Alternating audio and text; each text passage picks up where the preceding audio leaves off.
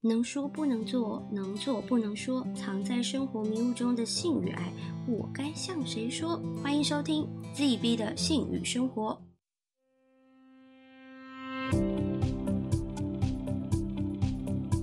大家好，我是 Roy。大家好，我是 Booker。大家好，我是小美。啊，小美就是很常来我们的节目嘞。我已经成为你们固定班底了吗？对，是固定班底，是固定。因为我们需要他们家的酒跟 食物。对 对对。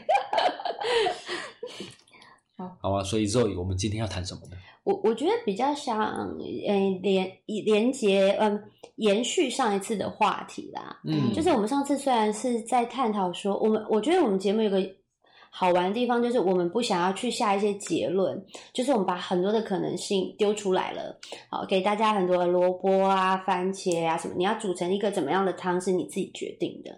所以在上一集我们丢了很多的观点、很多的素材，你们可以自己去决定你要不要在婚姻关系里面。好，要不要进入关系，或者是你决定离开关系？可是再来，我们就会去面临一件事情：人总小孩会大，人会老啊。好，就是你未来的生活。对对对，这就是我们今天的主题，就是疫情后，你有没有重新去想过？呃，老老年生活的自己是什么样子？我想应该很多人会在这个疫情的期间会有这样的思考。怎么？因为 之前不是疫情那个很严重的时候，大家都没办法出门吗？所以全部在家生活。嗯。然后在家生活的时候，你就会变成你二十四小时都绑在一起。嗯。哇，吵架。本来没有那么爱吵架的，就变成每天都在吵架。然后本来没有公婆问题的，每天都是公婆问题。他开始，他开始，这才是真实的他。对，你要想爸爸爸妈之间，哎。妈妈本来没有秀谁啊这件事，你知道秀谁啊？是就是藤条。对，打打。对，现在他就是随手可得。在那个期间，嗯，对，就是那个期间，其实会浮出很多本来我们没有想要去面对的问题。嗯，因为很多时候我们生活上很多压力嘛，然后工作是压力，然后家庭是压力。但因为家庭的压力，我们有时候可以靠着可能我就做工作，然后我就去逃避，或是我就不去面对这件事情。嗯哼，对，就是啊，反正我工作，反正我很忙，然后公婆要有什么要要求啊，或者是丈夫啊，或者是太太有什么要求，就说，啊，我今天很忙，我们可不可以再说再说？我最近太忙了，可能没有办法讲这件事情。嗯，你有没有办法考虑我自己的状况？有没有办法考虑我就是未来的走向啊？我的工作就是我的事业怎么样？你要考虑我啊。对，或者是你可以跟老一辈的讲说，啊，我真的很累，他也体谅你说，你每天又要上班了，今天不要讨论了。永远有那个明天要上班嘛，嗯，然后到六日就会觉得哦妈拜托那个再讲好不好？那个我六日真的很想要休息，或者我终于可以跟朋友聚会，嗯哼，然后也可以都避不就避不谈这件事情。但是现在二十四小时绑在一起，你总有时间了吧？大便要大那么久吗？出来，没错，拖出来。所以这段期间，其实我听到蛮多，然后我自己也也有这样的例子，就是呃。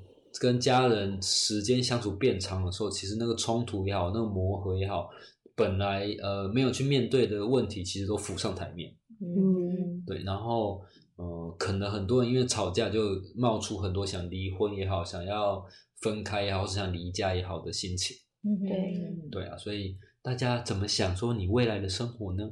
对，然后这我补充一个，就是像 Booker 刚刚讲的，在家庭里面你会有一些新的看法。那像美国现在有极大的离职潮，那有人就去探讨说，为什么疫情后反而很多人想要离职？是因为我们常在。固定的生活形态里面被麻痹了，你也可以困在说，我工作很忙，我工作很累，我明天要上班又很晚下班这件事情，去不用面对独处，或者是去看见自己的未来要干嘛？因为你现在把明天要过好，明天还过得完这件事情处理完就很了不起了，对不对？可是疫情的时间你在家工作，你开始去醒思，我有需要每天在塞车的时间，然后塞这么久，然后去，然后跟大家愉快不愉快，然后时间。逼逼紧了你，然后做不完加班，回家跟条狗一样，然后睡觉，明天继续上班。你开始有些时间去想你要怎么样的生活的时候，你就会重新回到自己的状态。那他刚刚讲的是家庭，然后我刚刚讲的说，哎，你在工作上的形态上，你是不是要改变了？那小美你自己觉得，疫情现在可能有一些国家已经开始要全部解封了，所以又有可能回到一个。回到架构上啊，或者是新的生活形态要开始产生，你觉得疫情后的你有什么不同？呃，我觉得疫情这个真的是替，就是帮我们人类带来一个很大的、巨大的改变，生活形态的改变嘛。对，像你说，呃，就是现在有很大的离职潮，可能就是在因为疫情的关系，所以很多公司可能都很难经营下去。对，所以应该很多人，我我我我想到的。呃，大家会想要离职的原因，有可能是呃，可能公司经营不下去，薪水发不出来，或是有的公司可能就会呃，可能运费啊，或是什么东西呃都调涨，所以可能就会变相压榨在员工身上这样子。那在这个疫情期间，嗯呃，你也好，或是丈夫也好的工作有受到一些影响吗？嗯，我自己是还好，因为我本来就没有 之前没有很很用心在我的经营我的工作上，但是对像我老公他的工作也是啊，都会呃变成说，嗯，大家都是在寻求一个新的可能啊，对对，就是对于未来是不知道会发生什么事，我觉得呃对我来讲，就是我觉得会造成一种心理上的恐慌吧。啊，所以会有一些恐慌，是不不确定未来的状况。对，没错，尤其又因为疫情，所有的东西都在上涨，我觉得这个是很现实的。真的，真的。然后刚才肉有讲啊，就是其实好像呃，未来其实是我们需要回到我们自己身上去思考，说我要什么，然后我想要怎么样的生活，我想要怎么样的工作。嗯，那我们上一集结尾的时候好像有提到，就是。你想要可能在生活上面，在呃，在跟家庭里面，可能相对的平衡一点点，简单一点点，健康就好了。嗯嗯嗯，对。那在工作上呢，或是在你的未来的规划里面，你有没有想要做些什么？呃，因为像我是比较是属于自由业啦。嗯，对，我觉得现在应该还算是一个很动荡的一个时期。嗯，对，现在我觉得。以经济来经济来说，就算是一个低点嗯嗯嗯嗯，对我觉得大家应该都是会期待说，疫情好起来之后，啊，新的可能性啊，蓬勃一点啊，大家生活不用这么大的压力，会有个起飞这样子。嗯，但转型是必然的。对，我形态不同了，很多产业应该都会面临到转型吧。但我要把主题拉回来一件事情啦，就是我还是要跟大家聊的是疫情后我们对生活形态的改变。然后我先讲一下为什么我会希望两位跟我一起聊这件事情，是因为我现在在一个呃算老人照护嘛，或精神护理之家工作。那我就看到很多的老人家必须因为家人无法照顾他了，所以他就必须要。被分配到很多的机构里面去得到安养，不然现在有很多老人院啊、长照中心这些东西。嗯，然后延续上一次的主题，我们有很多的可能性啊。简单讲就是喝酒的现在的三位呢，不能说半百啊，干杯，干杯，听听要听听好。就是我我们会去知道一件事情，就是好，假如说我们四十岁，那平均寿命就是女生八十二岁嘛。嗯，然后我们真的其实是一半了。嗯，真的要开始去想。那最后，呃，最后的那几年，我想要过怎么样的生活，跟我有没有办法过怎样的生活？然后我前面说多一点，我希望大家可以去聊一件事情，有几种可能性。嗯，上一集讲，如果你在婚姻里有小孩的状况，你会有小孩的奉养吗？好，第二个是你们是顶客组，你会跟你的老伴走到最后吗？如果你最后听完了，决定不要踏入婚姻，然后你就是自由自在的一个人，那你要怎么过一个人的老人生活？那你们准备好了吗？嗯嗯，好，来布克先生，你先来说顶客族的代表。目前以顶客族为主的话，嗯，我觉得你在讲这个题目的时候，我第一个想到的是，哇，这个问题确实是以前的我或是年轻的我不不会去思考的一个问题。嗯，因为都在想说啊，反正时间还多嘛，反正我还年轻嘛，反正我现在才这样，才刚要起飞而已。老年的问题或是。之后的问题之后再说。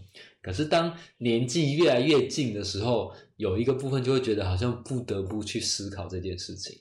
然后再加上刚刚周怡刚刚有讲，就是他在呃精神病院啊精精神养老院的那个地方，还有就是我们之前有些经验，就是去到那个呃老人安养机构啊长照机构去互动的时候，你就发现，哇哦，老的时候，第一个，如果你没有钱，嗯再来就是如果你没有人可以照顾你的话，嗯那你要怎么过生活？然后这个时候我都会想说啊，如果我可以在我没有能力之前就挂掉，那该多好！真的，这是真的，这是我们在宗教上面讲好死这件事情，就是你的福德有多厚。对，就是其实会担心，你会担心说，哎，对啊，如果我现在的经济呃经济没有办法支撑我老年的生活的话，那我应该怎么办？然后再来就是呃，如果现在工作都有在工作嘛，那老年之后你的能力丧失了，你没有办法工作，嗯，那你要干嘛？你会很无聊。而且这些前提是你还健康哦，你的智，你你没有失智哦，嗯你还可以去想想你要怎么样的生活品质哦。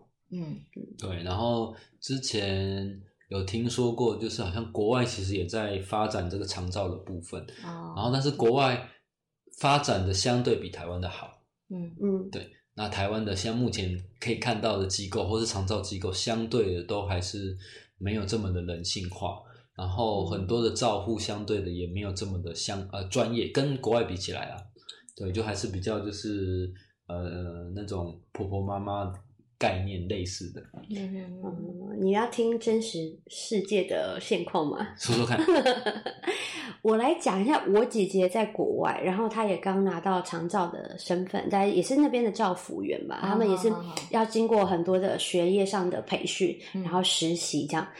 差异性就是她，她后来去她去实习的单位是一个老人照护中心，嗯。但是你真的是要有钱，他们就有一个啊，他们以他去的那个单位就是。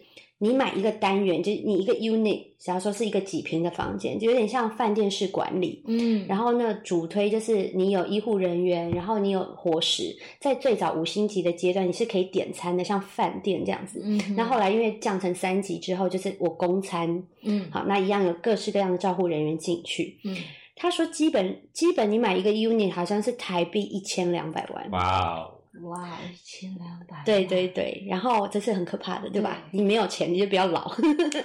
而且台湾现在有相对的，你们可以去查一些相关资料。我有一个个案的奶奶，她生病了，然后她就是离开医院之后，她回家，那家里还在装修，所以她就被放在一个这样子的空间，也跟台湾比较高级的老人照护中心，这样嗯嗯它也是饭店式管理。嗯，然后呢，你要先缴一笔，哦我不太知道，但是一笔高额的保证金，嗯嗯，然后其他就是以月租的方式来给你一个空间，哦好，然后大概稍微知道它就是会有一个客厅，然后就比较像是比较贵的总统级套房的那种饭店，嗯嗯嗯，然后这样一个月你可能要准备个两万块左右，月就是跟你住在外面住差不多，但你就是有个房间，两三万跑不掉啦。我没有嗯仔细去看，因为我的等级连去问，可能都人家不会理我这样。啊，那真的要从现在开始规划呢。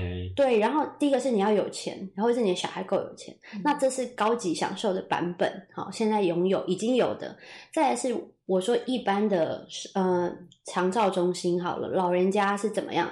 你进去了，我老实讲，我最常听到的就是那些爷爷奶奶跟我说，我好想我的小孩。嗯我只能说什么啊？现在疫情的关系，所以他们都不能来看你，嗯是真的吗？嗯开放的时候，我也不能跟他说嗯他不愿意来看你，嗯我只能说他好忙。嗯，然后再给他们一点时间。他说他已经很久没有来看我了，我能说什么？然后我的中心是他们比较像是社会比较平凡的家庭的状态，好了。那就比较像是我们现在三个人的等级啦，嗯可以接受，或者是我另外一个朋友的朋友，他的那个照护中心是稍微有钱更多一点点的，那个奶奶是真的有易来易去的身价，哇，对，但是他的小孩，他最终的结果跟我待的机构是一样的。他一样告诉他们说：“我很有钱，我有很多的小孩，我超级有钱，我好几亿。”他讲是事实，嗯，但小孩们来看他，也没有来看他。哇哦，哎，那我问一个，那他们是有可以互相联络的吗？当然都可以联络得上啊，因为你要入住，你必须要给缴交相关的资料，你要签名，你要代表你是他的主要照顾者。嗯那机构里面会有很多的医护人，呃，在我们这边来，就是有医护人员啊、心理师、职能治疗师，所有的专业会在里面协助这些老人做生活上的适应。但是你家人给予你的关心这一块，我们就是办不到啊。所以养儿防老。现在好像是行不通的。你今天买来两个小孩的妈，有没有受到冲击？呃，现在就有感觉了。现在就觉得养这小孩，这个未来他们会不会 这样子？对，这样子能够抚养我们，真的很不晓得。所以，呃，你也有类似的想法，就是说，可能养小孩之后，也许老了，可能靠小朋友照顾自己，或是有一些东西可以靠他们。其实说真的，没有想。没有没有说以这个想法为基础啦，嗯，对，嗯，当然当初在生小孩就会会讨论啊，会谈啊，就是啊有有小孩，那至少我们的老老年的时候还会有他们吗？所以有他们是比较是指陪伴还是现实层面的部分？你说经济上吗之类的？对，就是当然有讲到这个，但但是我们没有那么严肃的去讨论到。这个话题啊，所以根本没有想到这么深入，是不是？就像我刚刚讲的，我们一开始其实根本不会去思考这个问题，因为反正我们还年轻，一直以为还年轻。我到了今天要讨论这个话题，我才要深入思考。所以从今天之后，你可能开始去 就是醒思这件事情，跟老公好好讨论。对，我跟你讲，才发现哦，天哪，真的是已经。已经一半了，对啊，你是真的开始面对了一半了，已经一半。他刚刚说的平均女生寿命是八十岁嘛，已经一半了哎，好可怕哦。对啊，而且不是说什么提早讲这件事情，是你有没有你你不能说啊，我还有四十年，你可能六十岁就要启动这个机制，也就是说你只剩下二十年在准备这件事情了耶。真的是聪明的，就赶快要想办法准备这些事情。对啊，对啊，对啊，就是。呃，以前可能会想说养儿防老啊，可是现在的小朋友也好，或者现在的整个社会的压力其实是大的。就是当我们期待靠着小朋友的时候，其实变成变相的把我们的压力转嫁到。小朋友身上，对啊，他才几岁，国小，然后国中你就跟我讲说你以后要养我，然后你如果两个小孩哈，一个代表爸，一个负责爸爸，一个负责妈妈，就算阿公阿妈还没过世，然后外公外婆也还在啦，一个人就要分担两个、三个，然后如果你生一个，那就更惨，一个人要负担六个，真的。所以这其实就是我们呃集体文化下面所，或是我们在台湾集体文化的一个独有的。一个概念，可是像如果在西方的话，其实西方就是啊，你过好就好了。没错，其实我过得好就好。然后，呃，如果你需要帮忙，你跟我讲，嗯，我请你帮我忙，但你借的钱还是要还。谁跟谁借？小孩跟父母借，还父母跟小孩借？都要，他们应该都是都要还。父母如果跟小孩借，然后我老了，我要怎么还？我又没有收入，我只有不断的支出啊。但在我们的集体文化里面，就是比如说我跟你之间，然后我比如我们两个是亲情，然后我借你钱，可能父母也好，儿子也好，就是会觉得那个钱好像就这样回来了。对，就这样。对，在东方文化是，就是我养你长大，你现在什么意思？嗯，对对，但是在西方没有啊，就是我借你，你借你还我，就这样而已啊，关谁是谁都一样，就是甲方乙方的概念。对，然后相对独立，然后可是我们就会变成呃，我们要考虑的东西好多。嗯嗯，对，然后所以从现在开始，我们好像可以好好的思考一下，就对啊，那未来的生活，我想要过怎么样的生活？嗯，我没有工作了，然后我退休的生活要做些什么？然后假设我还是想要靠我的小孩，那我可不可以有一个一样的回到之前的概念，是那个平衡？我如何让我们彼此之间得到一个平衡，然后又不是让他太辛苦？嗯嗯嗯。像我，我我觉得像我的爸妈还有我的公婆，他们我觉得都还，我算我算，我觉得我算幸运啦。嗯。像我妈就觉得她都已经规划好了，她该买的保险什么。都已经买了，他就是已经有跟我说啊，以后我没有没有想要你们养我这样子，对对对，我就会像我妈好厉害，好羡慕。对啊，我就觉得嗯，可能他们真的中间也是要有人哎点醒他们这一块，所以他们先做了准备。嗯，那就会让我觉得说，哇，我很感恩，说哇，他们有先把这部分自己照顾好，对，就自己照顾好，就会觉得说，哎，那我是不是也应该要做到这样？对，不要把自己的压力给小孩这样。所以你等于是你有下面小养育小孩的压力啦，但是没有奉养父母到老，或者是他失能的状况，还需要照顾这件事情的压力。嗯，应该是我简单讲，有少一点点的负担的心理状态。没错啊，你讲到这个失能，就是你刚刚也有提到说，呃，母亲这边其实已经对于未来的规划、保险啊什么都已经做做好规划了。嗯，所以呃，前一阵子其实保险有在推那个失能险。嗯嗯对，就是如果你失能了，你失智了。然后该怎么办？嗯，我觉得这是一个很现实的问题，就是当我们老了之后，我们功能其实真的就是会退化。嗯，然后退化之后，如果我没有工作能力了，我没有一些我可能需要人家照顾了，嗯，那怎么办？如果这时候我没有做规划的话，小孩势必要负担这个部分。那呃，现在台湾最简单的照照顾就是呃找请外佣，外佣来帮忙。但外佣一个月可能都要三万到十万，对啊，你负担得了吗？我的薪水假如说只有三万块，我都给他就好了。那我不如自己在家照顾他啊！我在家照顾他，我们就一起喝西北风哈。对，就没有薪水。所以其实，在呃，我之前有做过一阵子在长照的照护的部分，然后进到家里面去跟家人去谈他们照顾的过程。嗯，那照顾过程都是非常辛苦的。嗯，而且我们不得不说啊，就是我昨天也在跟我妈聊一件事情，就是久病无孝子啊。嗯，你真的不能去指责这些人为什么对他的父母态度不好，对病人态度不好，是因为老实讲，老人家也会欢呐啊，生病久的人也会态度不好，他因为他很不舒服，可是。你你站在那个照顾者的角度，就是为什么我这么随我？那我我为什么要受这么多的气？我不是一直在为你服务了吗？那这就会造成两个人之间的不快乐。然后好的家庭，小时候你妈妈真的很爱我，但是她现在失智失能了，但是我也因为你的人生完全跌到谷底了，我没有办法去做我想做的事情了，我必须照顾你，因为我要孝顺。嗯，对。然后如果我请了一个外佣来照顾你，通常老人家都不接受。然后我把你放在老人照护中心呢，你也会，大家就会开始觉得你很可怜。然后我就是一个很坏的小孩，对，就被冠上不孝吧，对，抛弃啊，然后什么的。对，然后像一些比较社会底层的地方，或者是一些机构必须要收的，我真的还是要讲，台湾的政府真的很努力啊。嗯，我们这边也收治了一些街友，哦，他有一些状况，然后他不得不。政府就把它收下来了，嗯，好，然后去做了很多的补助，社工去协助以代代替家人的一些角色，嗯，但是一个社工要照顾多少个个案是是没有办法的，嗯，所以你会有点辛苦，是在全部一个一个机构里面的所有的住民里面，有些有家人，好，有些人是。小孩真的很爱父母，但是他真的需要工作，他还有自己的小孩要带，嗯，然后没有办法，所以他把他放在这里，所以一有时间他就想办法来看一下妈妈，看一下爸爸，这是最幸福的。但也那个长也不能多长，一个月一次就了不起了，因为你不就四个周末嘛，然后这是最棒的状况。再来是好几个月来看一次，再来是根本没有人来看的人，然后社工有办法来看吗？这是这是现实哎，这是大家必须去。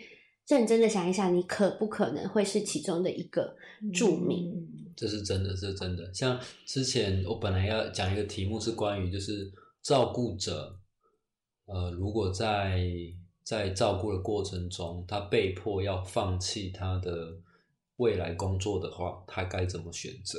哦，就是比如说，今天你是一个公司的本来是蓝领阶级，嗯嗯，后来有机会升到主管。然后或是升到经理阶级，可是因为如果你要照顾照顾家人，你可能就没有力气再去做这件事情。嗯，那你要怎么做抉择？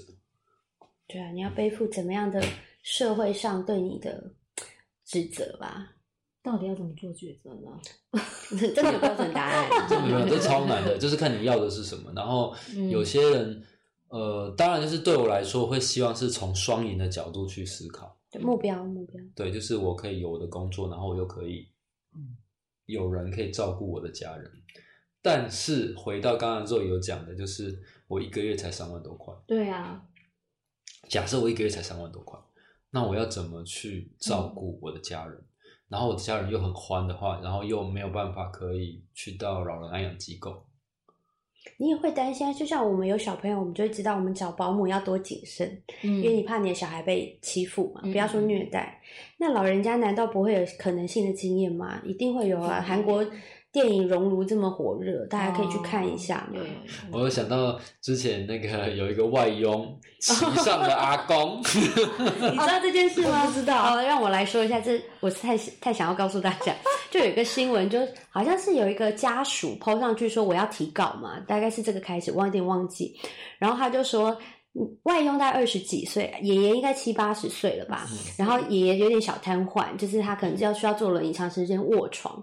然后呢，儿子就看到有一天，他在家里面装摄监视器，他怕爷爷被虐待。然后啊，因为他们一起，如果爷爷要就医的话，家人就会陪同。嗯，好，家人这时候才会出现，就发现爷爷的精神状况很差。就怪怪的，跟以前的精神就不一样，看起来很累哦。然后他就回去看监视器，就发现那个外佣骑上去了。哇塞！那要持续一段时间吗？就是应该是持续一段时间。然后呢？然后外佣的说明就是那时候疫情，所以呢，她不能跟男朋友见面，就爷爷借用一下。然后这个苦主呢，他就他就上了那个平台说，大家觉得我要不要告他？然后大家就说你也不错哦，然后什么艳福不浅哦，然后能用真好啊，或者各式各样的言论，然后就这个都我后后续的答案，我不知道，不过你要先补充，我再讲后续答案。你先说，你先说。好，后续的答案就是有人就说你去问爷爷嘛，要不要告他问爷爷？对，应该问他本人呢，是不是？因为他还有他还是可以知道有自己的想法嘛。是。那爷爷回答什么吗？什么？好像是说没关系的。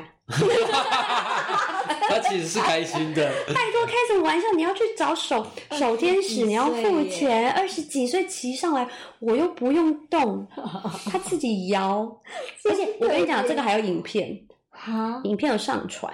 Oh my god！对，在 p o n Hub 都找得到。哦，他直接告诉你了。对啊，有没有很经典？哇塞，这个那我不知道这是开心还是难过，但我觉得当事人听起来不这么受伤。对，我觉得，但这个就回到那个，就是当我们呃年纪到了，我们很多功能开始退化、开始失能之后，我们其实变成呃有些东西是需要别人照顾、帮忙、真的帮忙。嗯，对，连性都是。然后我们怎么去在老年的生活的时候？可以在呃别人协助，然后自己又可以自助的状况下取得一个平衡，相对变得是一个很重要的状况。像我就是想过说，对啊，那我我怎么办呢？我现在四十岁，那我要一直工作嘛？所以你知道，就是其实心理师这份工作是我之前就想过的一件事情。什么意思？因为我就想说，我以前我以前是工程师。然后卖干的，对卖干，就想说，哎，工程师应该很赚。然后前面，我想说前面拼拼拼拼拼拼，那可是很多学长姐都说，你拼到三四十岁之后，你的能力会不如年轻的人。对对对，对，除非你当主管。嗯，然后我就想说，对啊，如果拼到三四十岁，那我的专业就没有办法用了，那我可能就要朝其他的东西去发展。嗯嗯。可是心理师呢？就学长姐或是就前辈们的说法，是你越老越值钱。对，越老越值钱。经验吗？经验的问题，经验问题。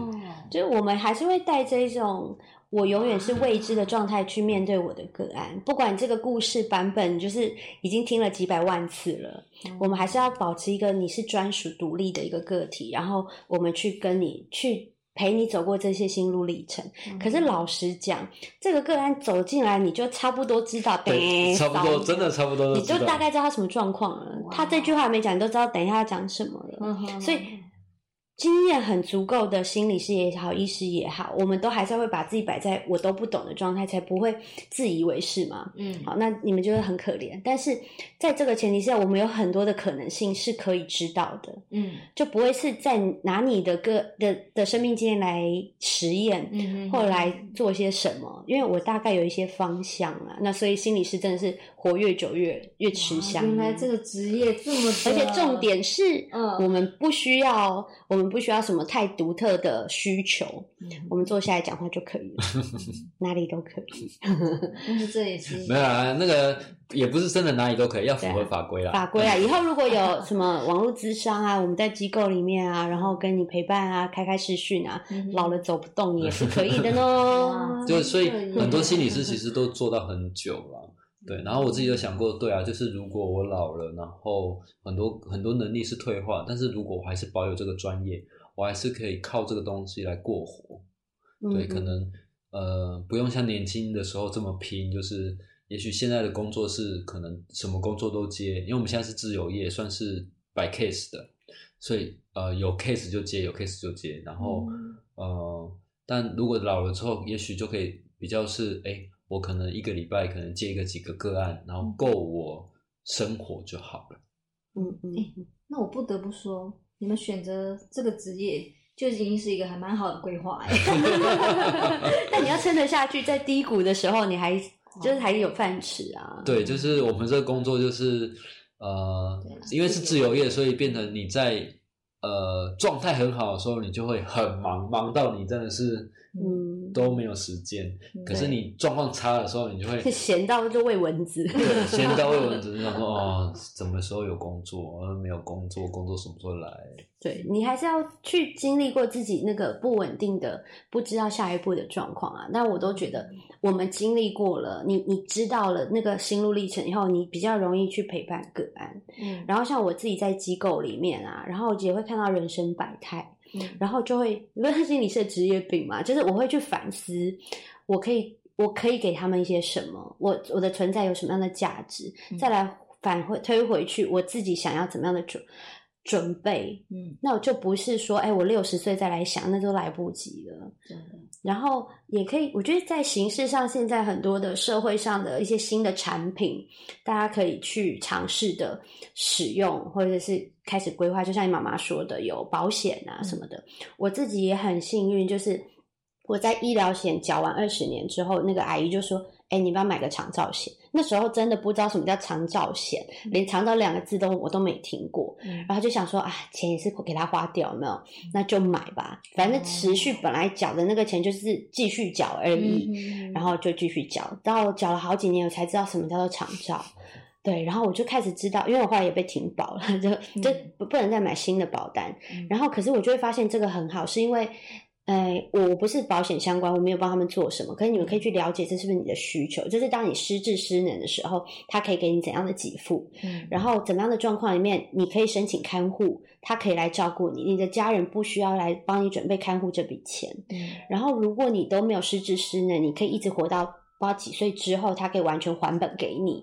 你可以选择是我要要不要进入比较像我刚刚讲很优质、高级的老年的一些照护机构，嗯或者是你觉得你自己自理能力很好，你要不要请一个看护来照顾你自己，或者买一个小套房，嗯或者是你要怎么样的照顾，你都有一笔钱可以自己使用，嗯你不用看你小孩的脸色。嗯老实讲，也不用增加他们的负担啦。但真的啊，你真的老了，你无能了、失能了，然后你还要一直跟小孩要钱，你就发现他还要养他的小孩，我真的无法开口。对双方都很为难吧？对，可是当我有这个保障的时候，我就不是很担心。对嗯，但但我们不是在推销保险，我们只是我们是在跟大家讲说，我们老的时候有一些东西是需要去考虑的，然后保险是其中的一环，又或者是我刚才有想到的是，诶，那我是不是可以用投资的方式，啊，被动收入，用被动收入，然后让我有一个收入，然后嗯或者是我现在就开始注意我的健康，嗯嗯，然后嗯让我在老年的时候还可以有一个相对健康的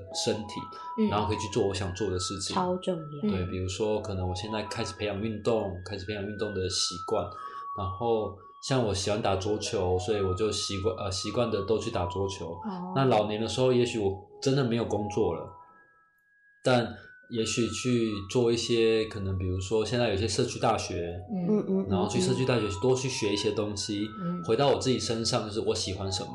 像呃，也许以前喜欢音乐，可能年轻的时候没有时间做这件事情，你那也许多好好念书，高好好工作，玩音乐。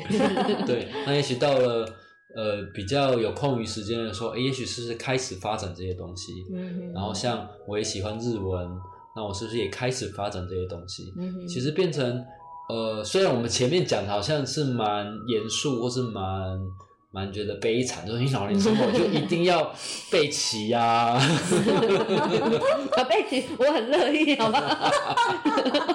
哎、拜托你问一问，现在想要备齐的人有多少？而且是二十几岁年年轻女生啊，嗯，对，可是呃也没有这么悲惨啦。就是如果我们可以在现在就是做一个好的规划，然后好好的培养我们自己的身体状态的话，然后呃相对的，我们未来其实还是有蛮多可能性。嗯而且是相对有更多的可能性，因为像我们如果已经开始存了一笔钱之后，未来你想做什么，相对的自由很多。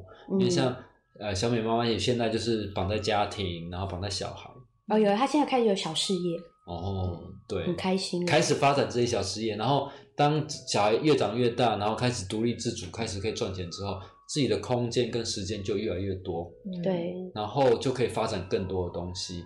但是前提是要有这样的意识，对，意识很重要。因为很多人其实可能专心的在小孩、专心在家庭身上，嗯然后当小孩开始离家之后，自己就会变得不知道要干嘛。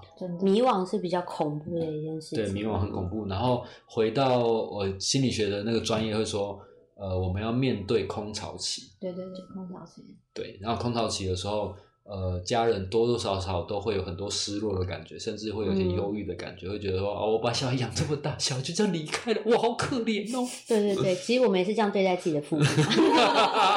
真的。对啊，然后就觉得哦，你们这样一直管我，那我是要怎么发展下去？然后现在就做那个角色。没错，但我觉得小美妈妈很好的是，她开始有自己的小事业，然后你开始去接触人群，就是小朋友开始离巢的时候，你开始知道你的朋友圈、你的客户圈，你可以从这边去收到哦，原来新的资讯是这些，啊，你的小孩、我的小孩，或者是哦，原来有那样的生活形态，嗯你开始觉得没有关系，小孩你就是独立发展，然后我们在有交集的时间是有品质的互动。嗯，而且你们的脑袋是有跟社会连接的，所以你必须要一直去活用，而不是卡在小孩几点回家，我这样煮饭他喜不喜欢？为什么我今天煮饭他又不回来吃？长大都累不啦？你知道就机械式的循环，对，然后你就会很多的期待跟负面负面能量，而且你知道资讯永远是新闻，你没有走出去。可是当你已经在外面的时候，你就觉得。哦，没关系啊，我们就礼拜日晚上见面吃饭的时候，要不要煮都可以，嗯还是出去吃比较简单。嗯好啊，太晚了，妈妈累要回去睡觉，你们赶快回家。好，你们 该去生小孩生小孩。我我不是要说的是，如果你的资讯来源多数都是新闻的话，你真的会觉得人生超超悲惨 的。你会觉得人生悲惨，觉得世界没有希望，你会觉得哇靠，现在世界怎么这么的黑暗呢、而且连新闻也是都会有些会被带风向什么的，一定能得到啊你自己想知道的事情。对，然后你就会觉得新闻的话还会威胁大家说，你现在不干嘛，老年之后就会怎么样，然后你现在不努力，小孩子就会对你怎么而且我超不喜欢，我当然知道很多的健康节目啊，或者什么很多的节目要预警你做些什么，可是老人家看久了，真的很自我恐慌、欸，所以老人家也才会常常这样子讲一些这种话。叮咛你。对对对对对，你看你现在那个豆干是腌制过的，你知道这样不健康。你那酒不要喝太多，睡觉就要早点睡。真的我早点睡，我明天工作该怎么办？然后叭叭叭，你觉得你也有你的想法，他也有想法，那他的想法也没有不对，可是他节目看多了，他就只能觉得这些都很重要。真的。对，但我现在就过不去了。所以就是呃一个部分呢，就是我们在现在开始做规划，然后开始把自己需要的、自己想要的东西找回来，然后跟生活取得一个平衡，然后走出去，而不是都在新闻里面得到一些资讯。然后像我们现在现在这样，小美妈妈可以我们彼此之间讨论、彼此之间交流，这其实是重要的。对，就像我们刚刚有，我可以在私底下问他说：“哎，那你觉得我们这样固定一个月见一次的感觉怎么样？你自己说一说你刚刚的答案。我觉得很好啊。虽然一开始觉得嗯有点唐突，为什么要这样聚会？但是就其实觉得这种感觉还蛮好的，大家可以互相交流。嗯，对然后也不是绑在家里。对啊，对，然后一直是有薪资进来的，然后就甚至帮你打开眼睛，哇，然后开始性解放，哇，对，我都比较看在他有社会那个事业解放，好不好？自我认同变很高啊。哦对，这个很重要，自我认同变高，因为我们开始找回自己要的东西，然后开始有一些自己的掌控感，而不是都被周围的东西牵着走。好像我今天身为一个妈妈的角色，我就必须为家人做很多，然后为了家人牺牲我自己。嗯，对，然后我都不能有我自己的东西，然后我有我自己的东西，就表示你很自私啊。嗯嗯嗯，当你自私拿掉的时候，就可以活得比较自在。然后我真的就像 Booker 刚刚呼应的，我真的希望大家珍惜你可以好好活动这件事情啊。因为我曾经经历过，就是连走路都很困难的时候，我现在都会有时候我状况不是体力不是很好的时候，我老公就说：“啊，我就在你到门口。”我说：“不要，我现在就要自己走。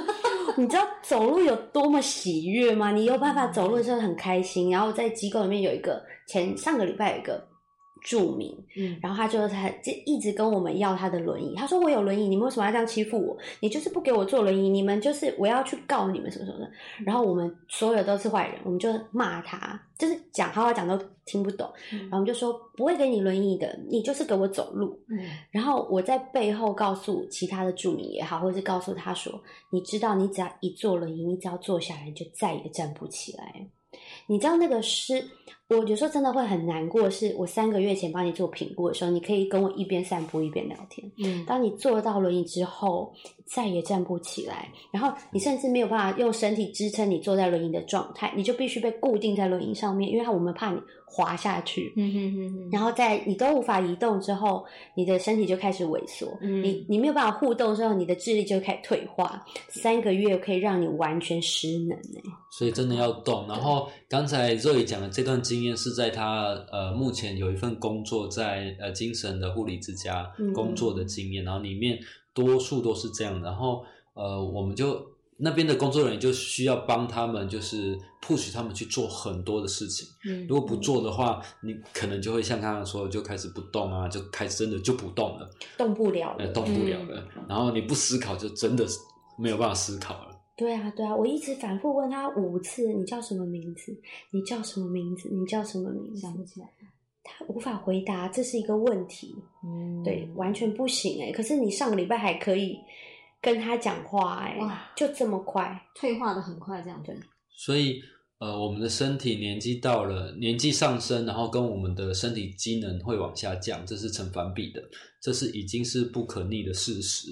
但我们如何在不可逆的事实中间，可以让我们的减缓的速度下降的再持续的慢一点，慢一点，慢一点。嗯嗯，然后。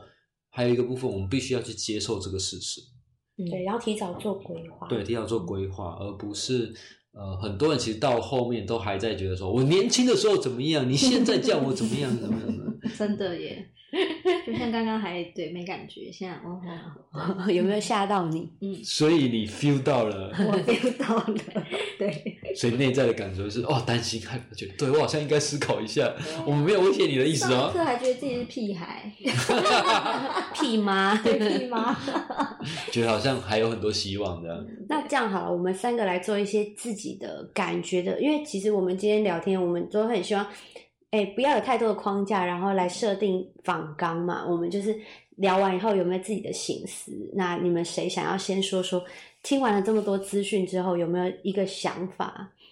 嗯，不要有结果也没关系。啊，我的想法就是，其实我后来在在聊完之后，其实我觉得没有是没有那么的绝望了，就是。觉得如果提早开始做规划，然后思考很多未来的方向，然后每一步一步的往往前走，然后找回自己要的东西。比如说我现在刚刚有提到的嘛，就是我哎，好像以前喜欢音乐，但是没有机会碰到音乐，然后现在开始做了，就觉得还蛮开心的。然后有自己的生活，然后又在做自己喜欢的工作，我觉得这样就蛮好的。所以。很重要的是找到你喜欢的东西，找到你有兴趣的东西，然后做。但是虽然很多人都会说兴趣不能当饭吃，但是虽然不能当饭吃，但是你会做的比较开心。嗯。然后前提是你只要不会饿死，嗯，我觉得又何妨？而且不会饿死之下，也许你会发展的更好。嗯嗯嗯嗯，那是真的。对，心灵上的。对。好了，我让你压轴，让你再想一想。我自己就也是有一点类似的感觉，嗯，但我去觉得这件事情是我需要去正式的面对它的，然后可以提早做准备的时候，我会有一个想法是，我要不要积极营营？像以前老一辈的去觉得说，你就是辛苦到你退休，你就可以环游世界，你就可以怎么样，你就可以过自己的生活。对，就发现没有这件事，因为你你没有没有办法动，你没有办法过自己的生活。而且如果又来个疫情，你连飞都飞不出去啊，然后你根本出去都要戴口罩啊，你没有自由的生活啊，这是一个。所以我倒觉得我没有觉得不不需要努力了，就是我们还是要温饱自己。可是有没有办法在这个中间的过程，大部分的时间活在当下？嗯，我以前花了一天要花十个小时工作，然后六礼拜六还有一天要去工作的时候，我真的花一半的时间。虽然我可能没有办法过上这种就是花钱不需要思考的可能，现在我愿意花两秒钟想说我要有没有需要，但是剩下的时间我真的想要去运动，我想要听音乐，我想要赖着我的老公，然后抱着我的小孩，就这样。那这个可能我老了想做的时候，小孩已经在忙，我的老公不知道在干嘛，哦，也不知道我们有没有继续长相厮守了。那个我以后要的期待可能都没有条件，可是现在我有，我却给一堆借口跟理由说我现在要忙。嗯哼，对啊，那要不要现在也平衡一点？我没有说你完全不工作，你就抱着大家两个一起喝西北风，那没有嘛？你们有一半以上的时间在工作，但假日或者是可以相处的时间。就这样子赖在一起，是不是我要的？对，啊就是取得一个平衡，而不是很极端的。就像刚他说的，呃，先为了工作再说，然后然后老人就什么都不行，对，就老了什么都不行，对啊，就老了只能被拍背，背齐，背齐。虽然背齐也很开心啊，他说的 那个背齐跟这个背齐不一样，啊，你你你最后，嗯，我刚刚想到的也就是真的是把握当下，哎，嗯，对，但是我觉得这个真的是依每个人状况不一样。